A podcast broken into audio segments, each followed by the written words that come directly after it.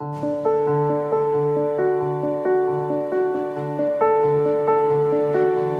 Santo Evangelio según San Mateo. En aquel tiempo, los fariseos al oír que Jesús había hecho callar a los saduceos, formaron un grupo, y uno de ellos, que era experto en la ley, le preguntó para ponerlo a prueba, Maestro, ¿cuál es el mandamiento principal de la ley? Él le dijo, Amarás al Señor tu Dios con todo tu corazón, con toda tu alma, con todo tu ser. Este mandamiento es el principal y el primero. El segundo es semejante a él. Amarás a tu prójimo como a ti mismo. Estos dos mandamientos sostienen la ley entera y los profetas. Palabra del Señor. Muy buenos días a todos. Hoy es viernes, fin de semana. Probablemente nos sentimos un poquito cansados o enfadados ante las preocupaciones de estos días, pero hagamos un esfuerzo por terminar la semana con la mejor actitud. Ya casi es sábado.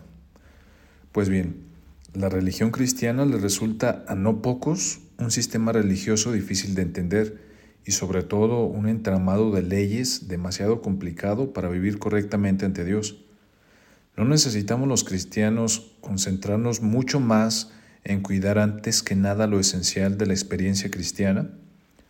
Los evangelios han recogido la respuesta de Jesús a un sector de fariseos que le pregunta cuál es el mandamiento principal de la ley. Así resume Jesús lo esencial. Lo primero es, amarás al Señor tu Dios con todo tu corazón, con toda tu alma y con todo tu ser. Lo segundo es, amarás a tu prójimo como a ti mismo. Esta afirmación de Jesús es clara. El amor lo es todo. Lo decisivo en la vida es amar. Ahí está el fundamento de todo. Lo primero es vivir ante Dios y ante los demás en una actitud de amor. No nos perdamos en cosas accidentales y secundarias que luego nos hacen olvidar lo esencial. Del amor brota todo lo demás. Sin amor, todo queda pervertido.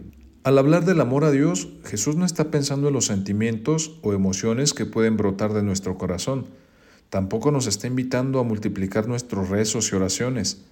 Amar al Señor, nuestro Dios, con todo el corazón, es reconocer a Dios como fuente última de nuestra existencia, despertar en nosotros una adhesión total a su voluntad y responder con una fe incondicional a su amor universal de Padre de todos.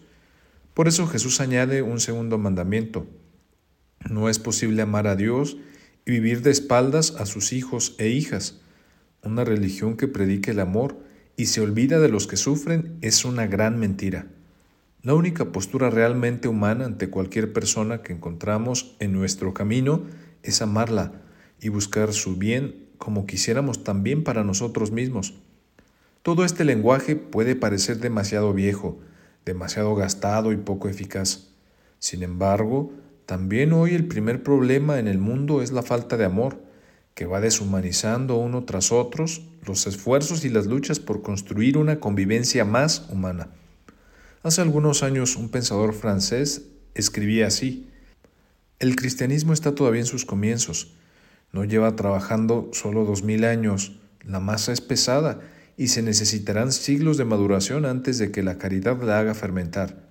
Los seguidores de Jesús no hemos de olvidar nuestra responsabilidad el mundo necesita testigos vivos que ayuden a las futuras generaciones a crecer en el amor, pues no hay un futuro esperanzador para el ser humano si termina por perder la fe en el amor.